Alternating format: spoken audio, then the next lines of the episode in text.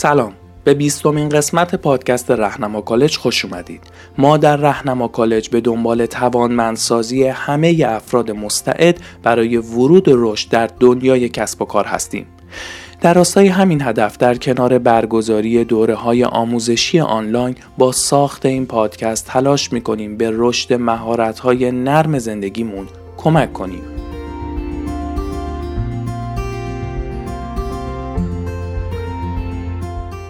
ما در کمپین نوروز 1400 در حال روایت سه کتاب در حوزه مهارت‌های نرم و توسعه فردی هستیم و در حال حاضر داریم با هم کتاب اخلاق در محیط کار رو مرور می‌کنیم. سینا شفیزاده هستم میزبان شما در فصل اول پادکست رهنما کالج.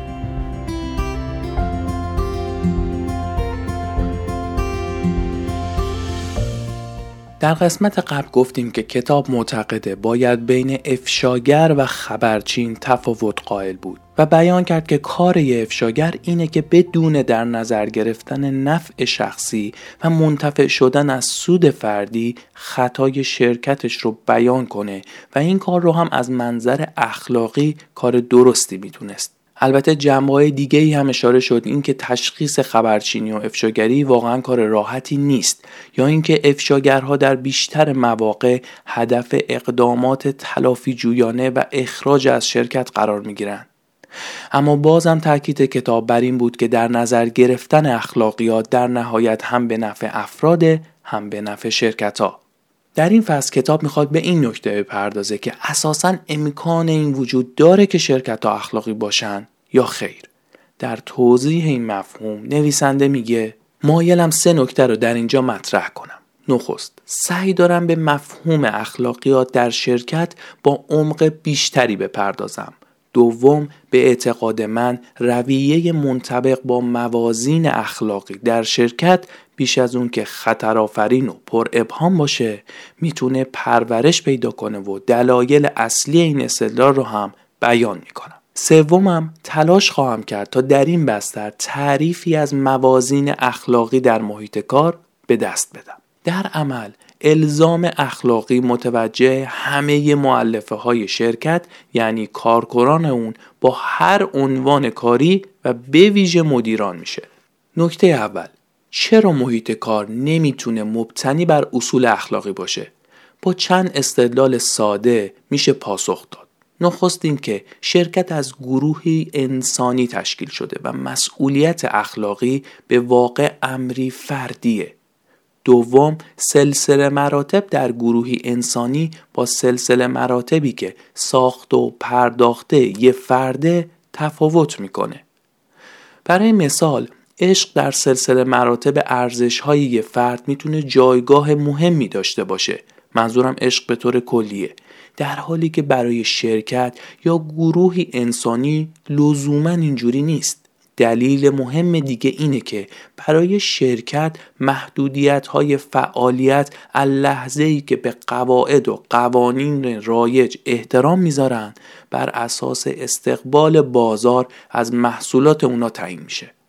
در عمل بازاره که ممکن و ناممکن های شرکت رو مشخص می‌کنه. با توجه به هدف دنبال شده شرکت در حقیقت شخصیت حقوقی به شمار میره که در پی افزایش دائمی گستره فعالیتش در بازاره که من اسم گستره بازاریابی رو بر اون می‌ذارم. برای مثال اون دسته از شرکت های رسانه‌ای که در حوزه واقعیت مجازی فعالیت دارند دائما میکوشند تا دامنه ارزه های خودشون رو به بازار وسعت بدن.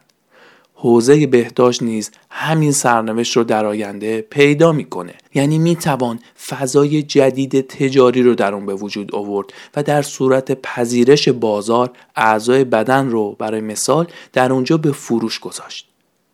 اما اگر همه چیز رو به دست بازار بسپاریم وارد جهانی خواهیم شد که همه چیز در حال خرید و فروشه. آیا چنین جهانی جهان اخلاقیه؟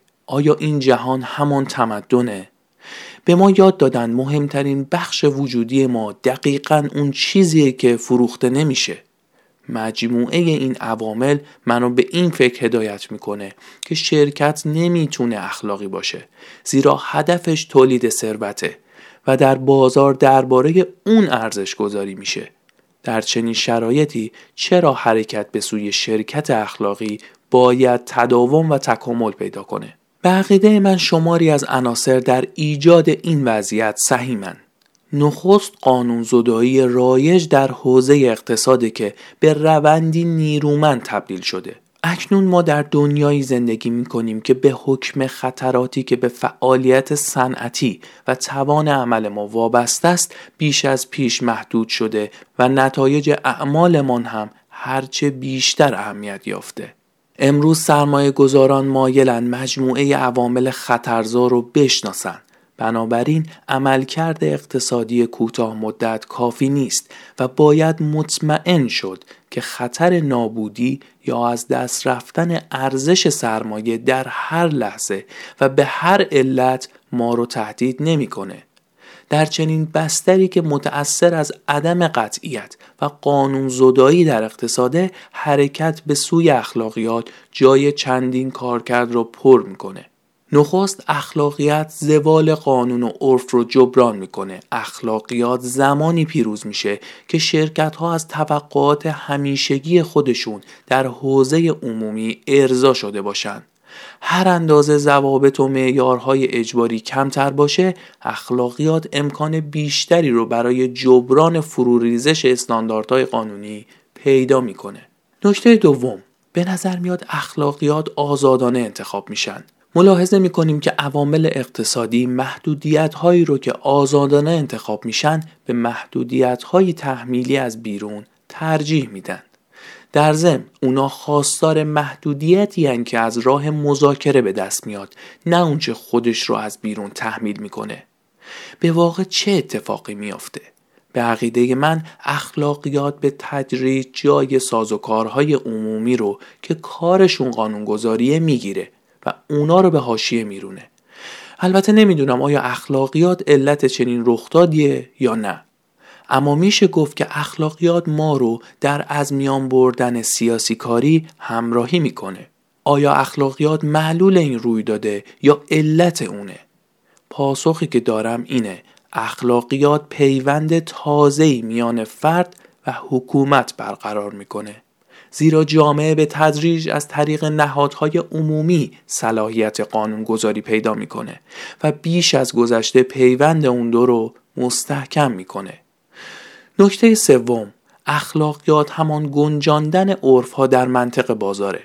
دلیل این موضوع هم ساده است. روند کوچک شدن پیکره کنونی قانونگذاری که همچنان ادامه داره شرکت ها رو مستقیما در برابر شهروند حقوق بگیر و مصرف کننده قرار میده. زیرا او یه فرده و های جاری و اخلاقی رو مطالبه می‌کنه. از سوی دیگه. شرکت ها رو در روی رقیبانی قرار دارند که همواره عرف های ناشی شده از بازار رو پیش بینی می‌کنند و خودشون رو برای پاسخگویی به اونا آماده می‌کنند.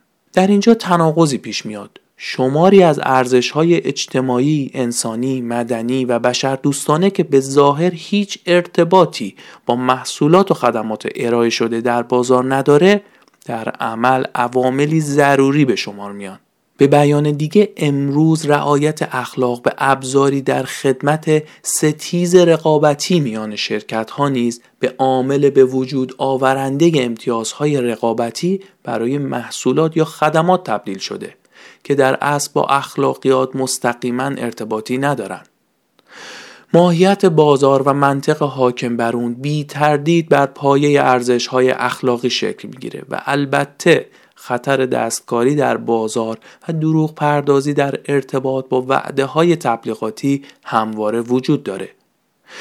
به همین ترتیب خطراتی هم از نظر ارائه اطلاعات نادرست وجود داره که در نهایت هر شرکتی این کار غیر اخلاقی رو به رقیبش نسبت میده برای مثال در برخی پایگاه های اطلاعاتی داده های غلطی درباره گاز به چشم می‌خوره آیا سرچشمه این اطلاعات نادرست لابی های هسته ای نیستند از این رو می‌بینیم که شرکت ها با بکارگیری سلاح بحث اخلاقی در واقع به نبرد با یکدیگر می‌پردازند و گاهی اطلاعات نادرستی در خصوص اخلاقیات دیگر رقیبان ارائه میدن.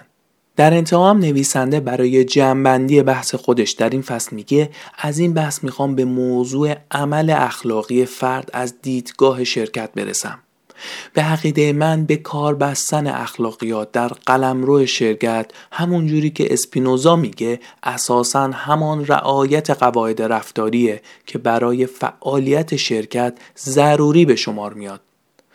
به همین دلیل شرکت نمی‌تونه فی نفس اخلاقگرا باشه. شرکتی پروژه رو برای ارزش آفرینی پیشنهاد و مدیریت می‌کنه و اون رو با محیطی همسو می‌ذاره که مشهون از ارزش های اخلاقیه. همچنین مجموعه ای از کارکنان و سهامداران رو به خدمت می‌گیره که هر یک از اونا به همین ترتیب ارزش های اخلاقی خاص خودشونو دارند. اما در عمل قواعد اخلاقی مرجع که در شرکت به اجرا در میاد در حقیقت ضابطه رفتاریه که برای موفقیت پروژه و در نتیجه برای عملیات شرکت به خدمت گرفته میشه. واضحه که این ضابطه باید به گونه ای تنظیم شده باشه که در هر لحظه ضمن همسویی با محیط کار و سهامدارانی که شرکت رو پویا می‌کنن تعهد اخلاقی رو اولویت بده. به هر شکل نباید فراموش کرد که اساسا قواعد اخلاقی در شرکت در اصل برای عملکرد اون و پیشبرد پروژه‌ایه که دنبال می‌کنه. توجه به این تمایز بسیار مهمه. زیرا همواره خطر قاطی شدن میان ضوابط رفتاری وجود داره. این تمایز برای ارتقای جایگاه شرکت و پایبندی اخلاقی که همسو با نوع محیط کار در ذهن همه کارکنان و سهامداران فعال در شرکت به طور نهفته وجود داره هم سودمنده.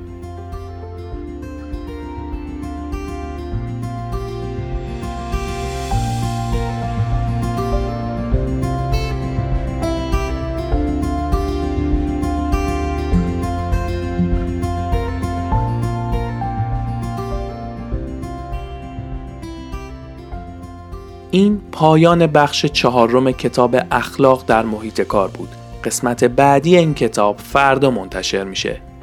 آرزو می‌کنم انتهای این قسمت ابتدای تغییر جدیدی براتون باشه. یادتون نره که تا انتهای فروردین ماه می‌تونین از کد تخفیف 15 درصدی دوره های آموزشی آنلاین رهنما کالج ویژه مخاطبای پادکست استفاده کنید. کد تخفیف هست RC خط تیره پادکست یک پنج. لینک سایت و کد تخفیف رو در محتوای تکمیلی براتون می‌ذارم تا راحت تر بهشون دسترسی داشته باشید. ممنونم که کنار خانواده رهنما کالج هستین. عیدتون مبارک باشه. تا فردا.